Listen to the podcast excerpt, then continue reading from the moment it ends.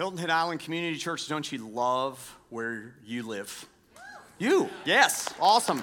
Especially on a day like today, like we woke up and it was cooler and it was beautiful, beautiful sun. I know it's a little bit warmer now. Um, beautiful place. You wake up and you're like, man, I love where I live. Don't you love where you live, Hilton Head Island? I love it. I love it. And for those of you who are here from Ohio, undoubtedly most of you, who may be on vacation from somewhere in Ohio, um, um, it's like this three hundred sixty-five days a year, every year. Every morning we wake up and it's like it is this morning, right, Hilton Head Island? Yeah, y- y'all are liars, all right? I'm not the liar. You guys are the liars. So we have uh, we have come through a, a four-year season. And I got to tell you, Cindy and I have lived here for, for almost thirteen years. And um, I guess for, for eight, nine of those years, I, I was told never mention the word hurricane. I was rebuked if I ever said anything about a hurricane. And uh, sure enough, like nothing happened for four years and then all, or eight years. And then all of a sudden, these last four years, it's been nuts, right? It's been crazy. I, I, I remember um, being asked, actually recently, they asked me, um, we've got these new rooms in the community center, which we just dedicated a little bit ago and uh, opened up in our grand opening, which is awesome. I'm so excited about that. You guys will get to see it later. And I remember them saying, we there are like four conference rooms that we need to name them. And I'm like, how about Matthew, Irma, Florence, and Dorian? Or as I call her, Doreen. So anyway, uh, yeah. They voted that down. I did not get my way with that one, which is a good thing. So uh, anyway, but you know, I, when I think about this kind of this tagline that we have, um, we talk about we love where we live a lot. And it's easy on a day like today with weather like we've got right now. It is so easy to love where we live right now. But when we're cleaning up debris for four years in a row, when back during Matthew, we've got six foot to nine foot piles of debris in our front yard for five months, some of you. When we're like redoing our homes two and three times over because these hurricanes keep coming through, it's hard for us in those moments to love where we live, isn't it? But we do it. We love where we live. It's hard for us to love where we live when our community goes through a crisis that kind of shows some cracks and little kind of, you know, little little things that make our community weak and we wonder what's going on. It's hard for us to love where we live when our neighbors do things to irritate us. But church, I want you to hear that we are called to love where we live, regardless of how lovable or unlovable it may be, and those people may be, and those people may be, and this community may be. We're called by Jesus to love where we live. Cynthia and I have lived in nine, is that what we counted? Nine different places in our lives. We've been here for almost thirteen years. I think I got that right. Almost thirteen years. And um, we have loved where we've lived, everywhere we've lived. We started out in South Florida. Maybe loved that a little less than the other places, but that's all right. It's a whole nother story for another day. We moved to Atlanta. I grew up in Atlanta. I lo- We loved where we lived. We were up in the Kennesaw, Ackworth area. We loved where we lived. We loved it so much. We, we ended up uh, buying a house and we sold it, and we took the money that we made on that and we built a house, and, and we loved it. And you guys know Cynthia's a musician. I built her a studio in that house. I was like husband of the century, all right? I really was. And then God called us to New York City, and then I wasn't anymore. So, and God called us to New York City, and we lived there. Uh, we lived there for two years. We loved where we lived on the Upper West Side of New York City, most beautiful place you've ever seen. Sometimes it was hard when the neighbor upstairs was yelling at me because I put the stroller in the wrong spot. So anyway, that was a little hard sometimes, but we loved where we lived. And um, then God moved us here uh, almost thirteen years ago. Man, we love where we live. I love this place. I really do. I really do. Love where we live. We loved our time in Ackworth and Kennesaw. Man, that was a special time. In nineteen ninety-seven, we moved down there, and we got a great experience. We got to be a part of a church plant right at the beginning. Actually, we were there. We showed up. We moved there four weeks into the start of North Star Church. And man, it was a great place to be. It was a great place to live. I talked last week as we talked about having an influence on the next generation, influencing those who are behind us because we've been influenced by people who have gone ahead of us. And I talked about I talked about my mom and my grandmother, and I talked about this guy named Jeff Cranston who was a part of starting this church. And I talked about a few others, Tim Elmore and a few others, and I talked about a guy named Mike, and I talked about a guy named Ike, Ike and Mike. Isn't that great? And um, little did I know when I was planning that message that I would get a text from the Mike of Ike and Mike saying that he was gonna be here on the twenty-second of September on vacation. And I was like, cool, man, that's awesome. I can't wait to see you. And then last week I was like, I cannot let this go by without you coming up here and being a part of our service. And Mike is here today, and I'm gonna ask Mike Lynch to come up on stage with us. This is Mike Lynch. He's the pastor of North Star Church. Why don't you give it up for Mike Lynch? Thank you. Mike, Mike has had such a huge influence on me and Cynthia. And right there you see, that's a picture of us um, when we dedicated Sean. You like the tips and Todd's hair there? Isn't that nice? He was frosting them. Back then it was a very nice look that he had working there, trying to keep up with Cynthia. It was a good look. I liked it, Todd. Dude, it's been nice having you. It's thanks been, thanks so much for being here. here. Thank you, everybody. Thanks. It's been, been wonderful. Man, that's hilarious. Mike dedicated Golly. both Sean and Sydney uh, a few years earlier, um, and he oversaw my ordination into ministry and Cynthia's commission and ordination into ministry as well. Um, and he and Ike oversaw that, and um, he's like my older brother in ministry. And church, I want you to hear something about Mike and North Star Church. Um, we would not be here today. You wouldn't be here in this building. You wouldn't be serving at this church had it not been for this man. He influenced us in such a remarkable way. I learned what it was like, because I grew up in fairly traditional church. How many of you grew up in fairly traditional church environments? Wow, we got a big club now. I got jackets. Yeah, you grew up in one too, didn't That's you? Right. We got jackets, don't we? Yep. Yeah. And secret ties. Hand- ties. I have some ties. Se- yes. Oh, yeah, we did have ties. Yep. That's for sure. Yeah, secret handshakes and everything. So he taught us what it was like to have church truly have an impact in community. And Mike and Ike's fingerprint is here on this church because of what we learned, what Cynthia and I learned in North Star. And when God gave us the opportunity to start this church, what eventually became Hilton Head Island Community Church, when Jeff Cranston and Lowcountry wanted to start this and then they spun us out on our own, we knew that we wanted to do church in a different way, very similar to Lowcountry and very similar to North Star Church. And man, I'm just so thankful that you would take time out of your vacation. Isn't that cool? Um, to be here today. And man, I just want to find out um, a little bit about North Star's community outreach, because it's not just it's just not just something you guys do. I, I want to find a little bit about the why behind you do it, behind why we did that in the early days, why you guys do it now. Why is it important for a church to be intertwined in a community? Why is that so important? And that's a great question, Todd. Do y'all love Todd and Cynthia? Thank the Lord for them. They're special, Thanks, special friends, Thanks, special buddy. friends. It's been neat keeping up all these years. You know, we began twenty-two years ago when the Dream of North Star started. And our community, if you're familiar with the Atlanta area, there's not a lack of churches. There's lots of churches and plenty of great, great churches in our area. But we made a decision early on. We didn't want to be a church in the community. We wanted to be a church for the community. We wanted to be a church that wasn't there, that people, yeah, we knew who who, who we were, but we wanted to be a church that if something happened to us, they would miss us. The community, that means you got to get in the fabric of that community. And I remember early on, we have a, oh, we all have a mutual friend named Marlon. And I remember we began our what we call our community ministry. This was the verse that we sort of set off of. Jeremiah said, also seek the peace and prosperity of the city to which I've carried you into exile. Pray to the Lord for it, because if it prospers, you will prosper. And I remember going, I want North Star to help make our city a better place to live. I want schools to be better, businesses to be better, recreation departments to be better, people to be better, because we were here, and that meant we couldn't just stay here. We had to go out there. Mm, and right. we understood, and we talk about this all the time, if God's only purpose for our lives was to save us, then the minute we got saved, he would take us home.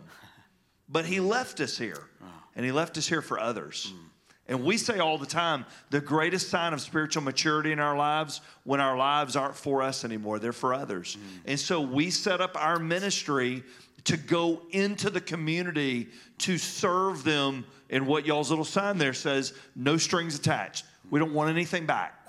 We serve you because God calls us to serve you. And that's the deal. That's it, man. I love that. And I, I hope you heard what he said, that like North Star intended to be for the community. Yep. And that's different. There's a great distinction there of just having a community outreach ministry. It just is something we do. The, the, the community is why we exist. That's right. It's who we're there for. Tell us a little bit about the philosophy of, of maybe, the, not the why, but the, also the how. How you guys, I mean, how we have done ministry through the years. Okay, so y'all are uh, smarter than we are. We're not very bright, all right? But here's here's what we figured out. We we figured out that the community, every community has needs. Would y'all agree with that? Mm-hmm. Hilton Head Island, you may drive on the island and go, oh, there's no needs there. But there's needs. Yeah. And there's needs in our community. We're in a pretty affluent community. There's lots of hidden needs. So rather than us sitting in an office on, on, on our property going, I think these are the needs, we do what we call, we go get with the three sixty-five people. They're the, the mayors and the police chiefs and the principals and the school social workers and, and all the different facets of our society. And we sit down with them and we go, tell me what your three greatest needs are. And then we design our ministry to go meet those needs. Mm. And so it changes yearly. This year doesn't look like last year because the needs in the community change. Our job is to figure out what those needs are, and then we just align everything we do to go meet that need. And it is, it, it's amazing. Needs never go away. Yeah. But when they know that you're for that, when you love the things they love, they begin to love the things you love. And what you love is Jesus. Mm. And it's amazing how when you meet their deepest need, they come and find their way to you and go, okay, I'm missing something. And we've got twenty-two years of stories of that happening. Tell us a little bit about the stories, some of some of the tangible results that you you guys have seen as a church, and realizing, church, that um, we understand that the, the results are, it's not for us. But tell us about some of the maybe intended and unintended results that you guys have seen through the years. Yeah, so it's so crazy. So we see our campus as not a place that we just gather on Sunday. We, when we gather on Sunday, but we don't need it all week. So we use our buildings for the community. So Um, last year, there were two hundred fifty events of two hundred people or more on our campus that were, had nothing to do with North Star. They were community events. We just host them. Why do we do that? Well, when we do that, people get familiar with the campus. They get used to being on the campus. And we've learned this, and I don't know if Atlanta and Hilton Head are a little different. People don't show up at church when life's good. Have y'all discovered that? People don't get up and go, gosh, it's beautiful sunny outside. My team won on Saturday. I think I'm going to go to church. People show up at church when life's gone wrong. They show up at church when their life's hit a wall. We want to be the church. We want to be that church they just keep running into. Mm. And last Sunday night, we baptized eighty-eight people. Um, Man, that's awesome. It was awesome. Absolutely. Because you can clap for so that. Many, yeah, it was awesome. That's it was really awesome, cool. Man. Because so many of those people, their story began not there at a North Star event. Their story began when we bumped into them at their school serving teachers, or we uh, were grilling out at the end of the year school party, and that teacher last year in May when school ended, life was good for her. But this summer, life changed, and she ended up walking through the doors and coming to know Christ. It's just, it, here's the deal. Jesus said this, I didn't come to be served, but to serve and give my life as a ransom for many. If Jesus was called to do it, we feel like we are too. And the great thing is, it's no strings attached, mm. right? It's for the kingdom. Mm. It's not for us. If they go to North Star, great. If they end up in another church, that's awesome. Mm. That's awesome mm. because this is what he's called us to do. Man, I can I can think of of maybe just a handful, maybe a handful of churches that are doing this type of community ministry around the country, and there's there's not another church that does it better than North Star. And I'm thankful. I'm so grateful. I get to call you my friend. You're like my older brother. You are older, not much. Thank you for not calling me your dad. Yes, right, I, so yeah, exactly. That, that yeah, means yeah, a lot. Yeah, yes. yeah, absolutely. Yeah, and uh, you know, we we are we're, we have two totally different college teams. I'm a I'm a Georgia guy. He's a Georgia Tech guy, so be praying for him. I need prayers. Um, All right, so, that's really bad. But beyond that, man, um, there's nobody that's had a greater impact um, in terms of how we do ministry as a church. Mike, thank, thank you, man. You, thank you for being here. Dude, thanks for taking time out of your vacation to be here with us. Why don't you give it up for Mike Lynch, everyone? Church, that's the kind of ministry that I want to do. That's the kind of church that I dream of us to become. And man, we do that. We do that sometimes. We do it a lot. Um, but but I think that there's more to come. You know, it's interesting. We opened up our community center uh, today, earlier. And, and uh, after we're done here today, I want to encourage you all to, to go over and take a look at, at that. But, but I know I have this sense and in kind of my heart, because it's been a long twelve weeks. It's been a long two years of negotiating with Hargrave and all that. And I have this sense that whew, we're done. And yesterday, as we were here kind of on the last days, and we had a group of people, kind of the remnant of people who were like there at the end, and it just hit me. It hit me that this is not the finish line. This is the starting line. Church, this is where we begin. Our time is now. This is where we start. This is our launching point. Man, I can't wait to see what God does.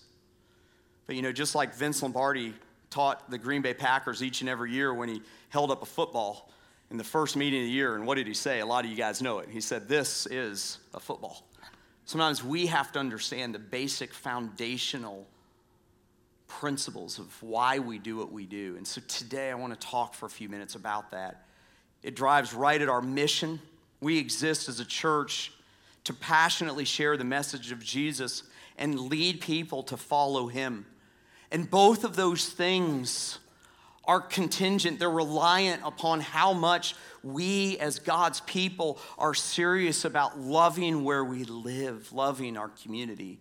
And so today I want to answer this question. I want to ask and answer, how do we do that? How do we love where we live? Well, if we are going to be true people who truly follow the model of Jesus and the message of Jesus and the way that he did it, I think there's three ways to very simply, very foundationally answer that question. How do we do this? How do we love where we live? First and foremost, we have to be a, a, a community, a church community that shows compassion for our community. We've got to be a people who show compassion for our community. Turn to, if you have your Bibles, you can turn to Matthew chapter nine, or the verses will be up on the screen today. Matthew nine, Matthew records this time when Jesus, it's really a pivotal time in his life because he's about ready to start his public ministry. In fact, in chapter ten, we see him gathering the twelve disciples. He gives them together, they come in, they come near him, they learn from him, and then he sends them out to do ministry. But it all is started in this moment. And I love kind of what I picture. Maybe I'm wrong. Maybe I'll get to heaven one day and Matthew corrects me. Jesus corrects me. But I picture Jesus kind of on the outskirts of Jerusalem, maybe on a hillside, maybe up on a mountain. And he looks down to his left or to his right, and he sees his community. And if you've ever been on a plane coming in, you know, I used to live in Atlanta. I used to come in on a plane because everybody goes through Atlanta at some point in their lives, probably multiple points in their lives. And you come into Atlanta and you can see over now Hilton Head. Now we have jets for the last year. It's fantastic, isn't it? So anyway, we got real jets that come in here anyway. And so we uh, they come in, they fly in, and you you get a glimpse, don't you? It's hard to see your community when you're down on the ground.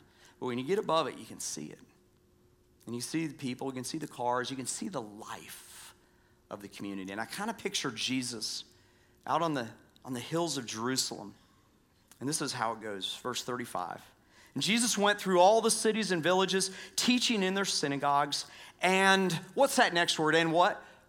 Proclaiming. I'm going to come back to that word in a moment. The gospel of the kingdom, and healing every disease and every affliction.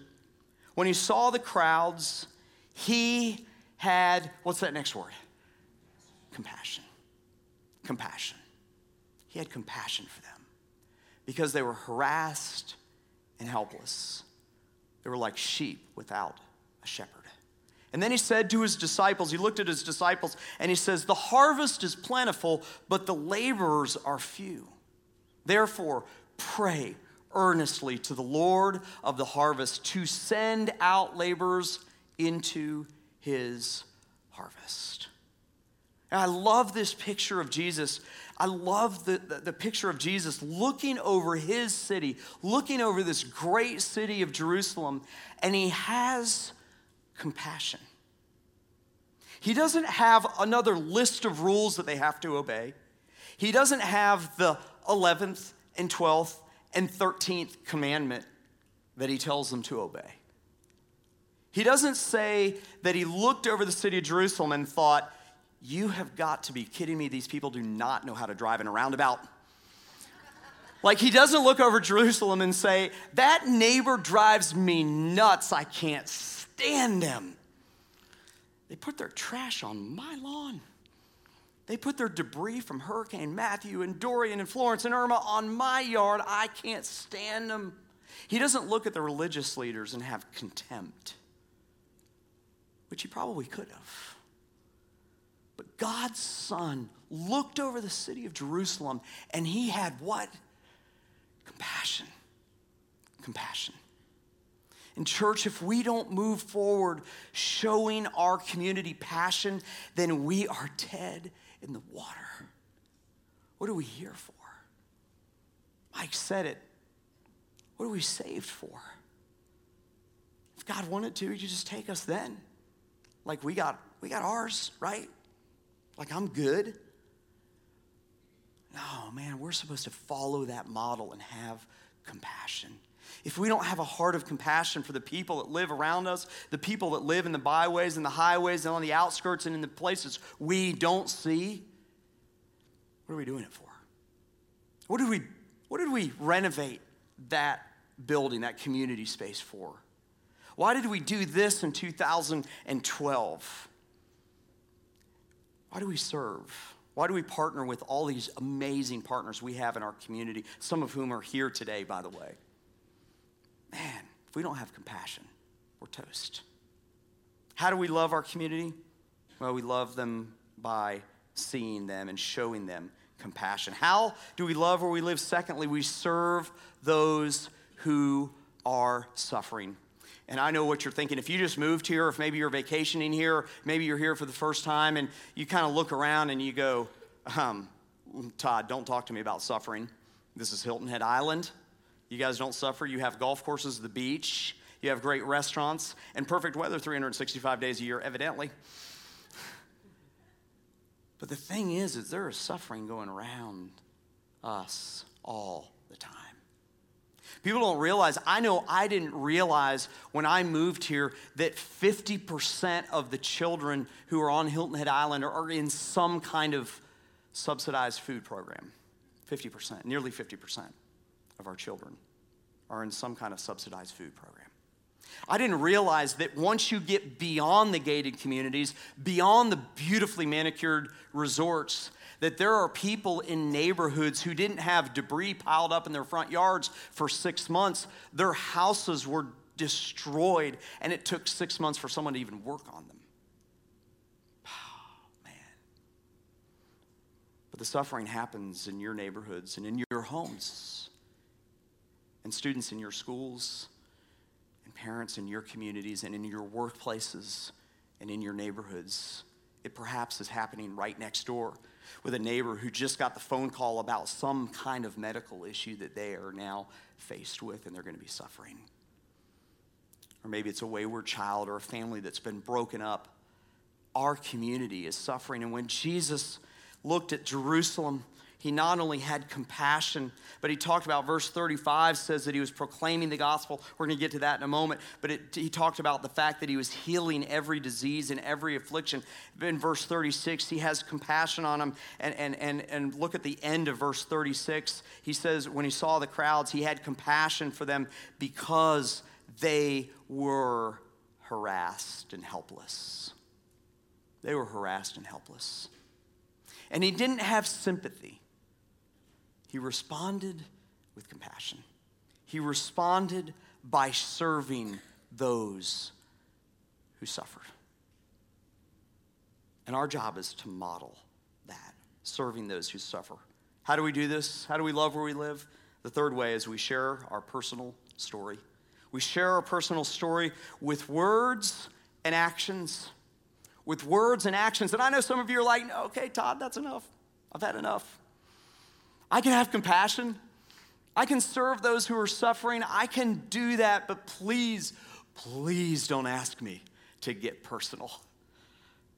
This may be the hardest part of loving where we live. We share our personal story with words and with actions. Jesus says that you and I are salt and light. Salt and light change everything. Do you realize that? Salt brings out the flavor in food, in my opinion, especially bad food. All right?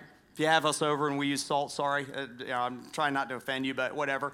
Like, salt and light make a huge difference. In Matthew five, thirteen and fourteen, Jesus says, "You are the salt of the earth, but if salt has lost its taste, how shall its saltiness be restored? It's no longer good for anything except to be thrown out and trampled under people's feet." Oh, man. I hope and I pray that we here at Hilton Head Island Community Church don't end up being people who are thrown out because we've become useless for the cause of Christ. May we never get to the point where we lose that ability. Verse fourteen says, "You're the light of the world. A city set on the hill, on a hill cannot be hidden. Nor do people light a lamp and put it under a basket, but they put it on a stand, and it gives light to all who are in the house." And he says, "In the same way, let your light shine before others so that they may see your good works and" what? "Give glory to your Father who is in heaven." I won't sing the song, but this little light of mine comes to mind, right? We're to be salt and light. We're supposed to share our story. We're supposed to love each other. John thirteen, thirty-five, I love this passage. He says, "By this, all people will know that you are my disciples if you have love for one another." That's the love that we share with each other as Christ followers. The world is watching. They know that you are a church member. They know that you're an attender. They know that you're a Jesus follower, and they're watching. They're watching. And unfortunately, the church has done a poor job, and it breaks my heart when we have such strong disagreements in the church and as Christ followers, because it makes Jesus look bad. Our job is to love each other.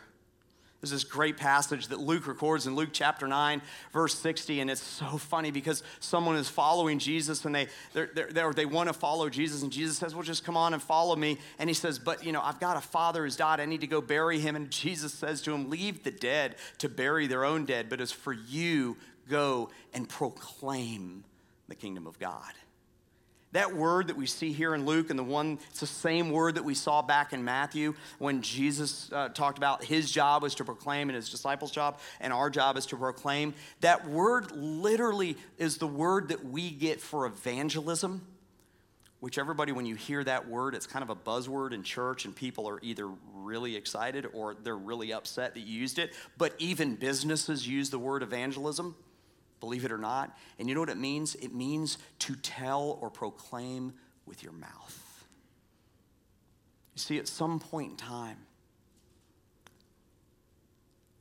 when our neighbors have a crisis or when someone is in trouble, Mike's right, they're going to come to you. They're going to come to me. They're going to come to this church. And at some point in time, not just me, the pastor, not just Justin, the student pastor, or Scott, or Cynthia, or our, our, our staff, not just us, but all of us who call ourselves Christ followers can, with our mouths, proclaim what he's done. And we get overwhelmed with that, and it scares us. But you know what they want to hear? All they want to hear is how Jesus has changed our life. They want to hear your story. We make it so complicated, don't we? We think we have to have all the answers in a seminary degree. We think that we have to understand everything about apologetics.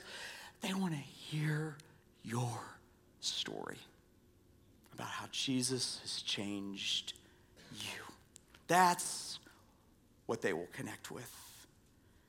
And so we have a responsibility to, at some point in time, through our lives, our love, or our actions to share that message. And by the way, if you want to find out more about how to do that in simple ways, on Wednesday night for the next two weeks, we're in a four-part series on Wednesday night that I've been teaching. Um, it's called Just Walk Across the Room. Roots is amazing. We take Roots on Wednesday night. We go a little bit deeper, six thirty.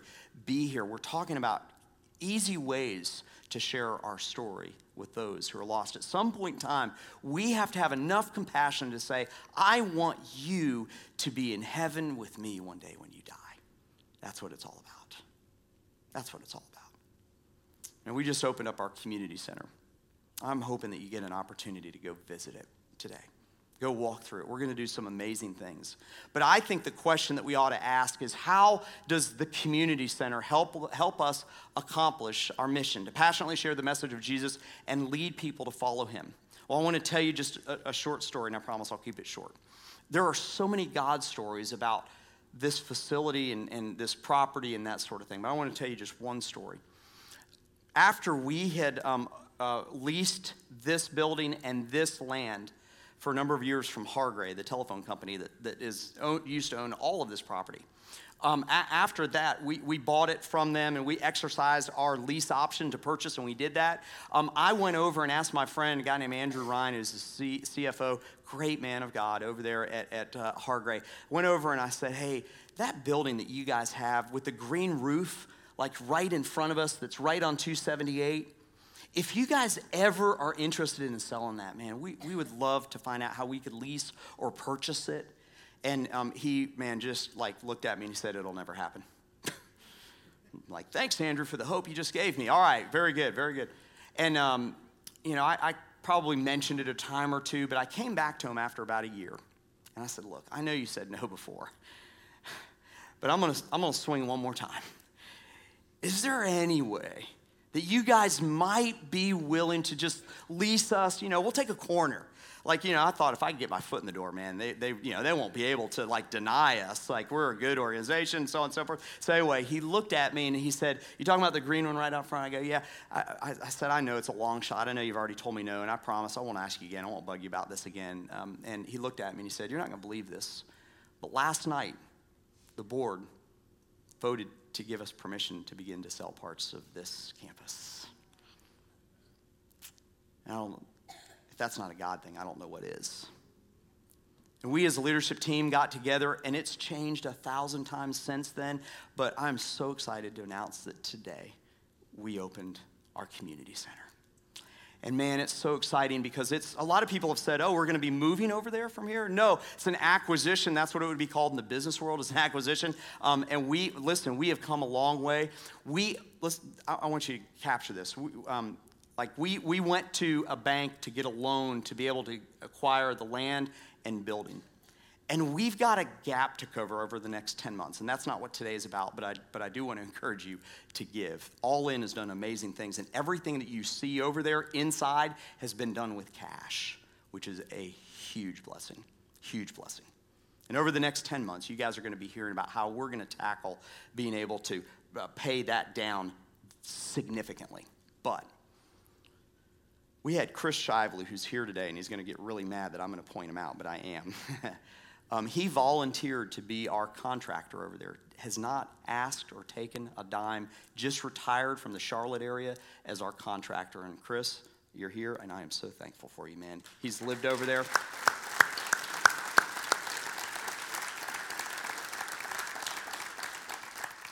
Guy by the name of Ed Callahan is here, and he's going to be mad at me. I'm going to have a lot of people mad at me today. That's okay. I'm used to it. So anyway, Ed's right here. Ed helped us with our air conditioning.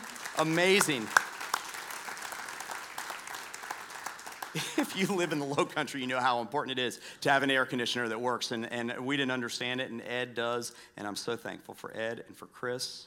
And Mike Newbold, I don't think Mike's here, but Mike led our generosity initiative called All In. He negotiated with uh, he negotiated with Hargrave. He negotiated with um, uh, our our bank uh, to get the loan, and he's raising money. And I'm so thankful for Mike Newbold. Those three people did an amazing job, and I'm so incredibly thankful for Mike. But here's the really cool story. Chris Shively told us recently, we said, how, how much do you estimate has been donated for us to be able to open that community center up. And so he put pencil to paper and figured out that there's been sixty-eight thousand dollars that you all have donated, not in money, but in time and effort that has saved us, penny, dollar for dollar, because you have taken six different work days and you guys have put your blood, blood, sweat, sometimes blood, no kidding, sweat and tears into that building. And I want all of you who were a part of that over these last twelve weeks to just raise your hand if you would. I know a lot of you are in here who helped out in the building project. Thank you all so much. Thank you all so much. That's that's sixty-eight thousand dollars, guys. That's incredible. It really is, and I'm so thankful. But how are we going to use that new building to help accomplish our mission as a church? Well, first and foremost, just real three quick things as we, we bring things to a close today. Um, we're now going to be a light, a brighter light in our community. We've been a light before, but now we're going to be a brighter light in our community. The lobby that you'll see or have seen, I I envision that being filled like from nine to four, Monday through Thursday at least. Um, we're going to offer free Wi-Fi in there, coffee. Um, you know, if you don't like our coffee, you can go to Starbucks and then come over here. All right, so whatever. But, like, I want to see that place filled with students, people. If you want to have a little meeting one-on-one with somebody, it's a great place. We've got uh, you know, coffee tables. It's going to be a place. I want the word to get out, and I want it to be buzzing because I want people to know that there's a place that they can come. Come in and get a cup of coffee. Come in and get Wi-Fi. Come in and feel the, the air conditioning working. So that would be good in the middle of the summer. Word will get out. We're going to have uh, B S F, F P U will, will meet in there. There's a community classroom right behind the lobby that we're going to offer to our community. It's going to be great. So we're going to be a more of a light in our community. We're also going to be now more visible to our community. You know the little sign that we've had on the road? We got that because we leased it from Hargrave. At any point in time, they could have come and taken that away because we didn't own it. But now we own property on two seventy-eight, and God was so faithful and gave us that sign. And now we're more visible to our community. Man, that's a huge blessing. And if any of you have dealt with um, you know, governments and that sort of thing, you know what it's like to go through that process. We had so many people helping us. So many people helping us. I'm so thankful that now we're a more visible light in our community. And then lastly, we're going to be more available to our community.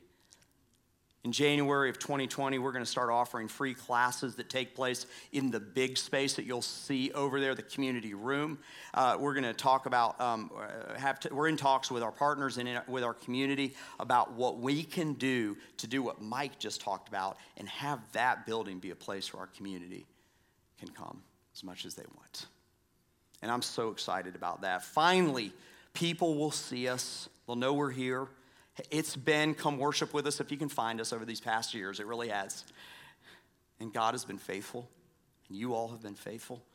But man, our time is now, church. Our time is now. We are truly at the starting line. We're not the finish line. The tape we just broke today out there that we cut, that's not the finished tape, man. That's the beginning of the race. And I cannot wait to see what God does. I can't wait to see what he does through you and through me. And we've already dedicated that building, but I, I want you to see a little bit about what's happened in the past, over these past twelve years at Hilton Head Island Community Church. We're almost a teenager as a church. Get ready.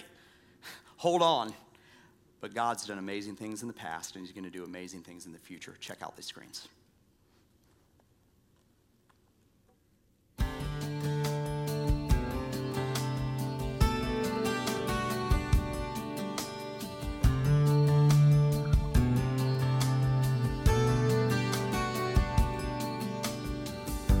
fields are white, and now the time has come. For there's a harvest, there is work left to be done. Lord, here am I. I will be the one. I'm committed to the finish until the setting of the sun. Lord, I will be faithful in all I say and do.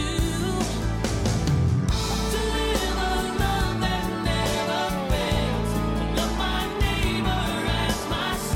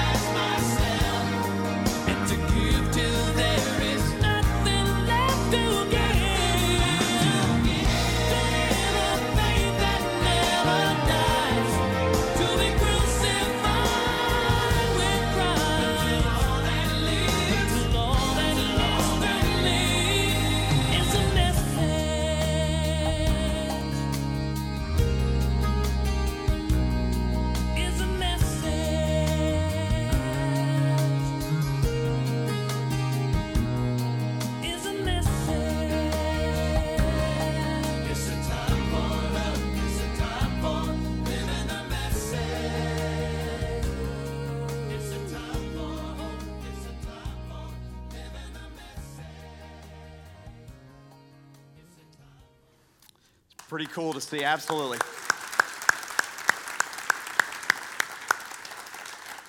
It's pretty cool to see all that God has done over these twelve years, but church, we're just getting started. I can't wait to see what he has in store for us next. So why don't you stand up? Let's pray this morning. Father God, I thank you for this great opportunity to serve this community right here, right now. And God, as we seek to love where we live, God, help us to do it in the small, mundane things of life, the small things that make a big difference.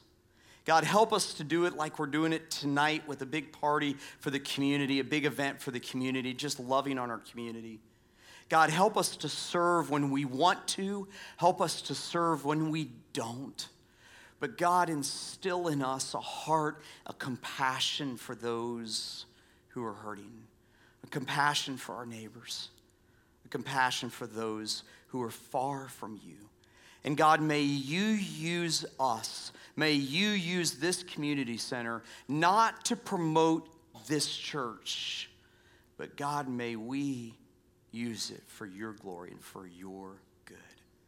God, may we be good stewards and may we be honoring to you in every way that we use our time and as we use that building and as we use our opportunity in this community. God, help us to do that in a way that puts a smile on your face. And we cannot wait to see the results. God, we thank you for today. We thank you for opening up this new place. And God, we dedicate it to you. We give it to you. God, we give our time and we give our effort to you. God, may we be your instruments used for your glory and for your kingdom. In Jesus' name, I pray, and all God's people said, amen, amen.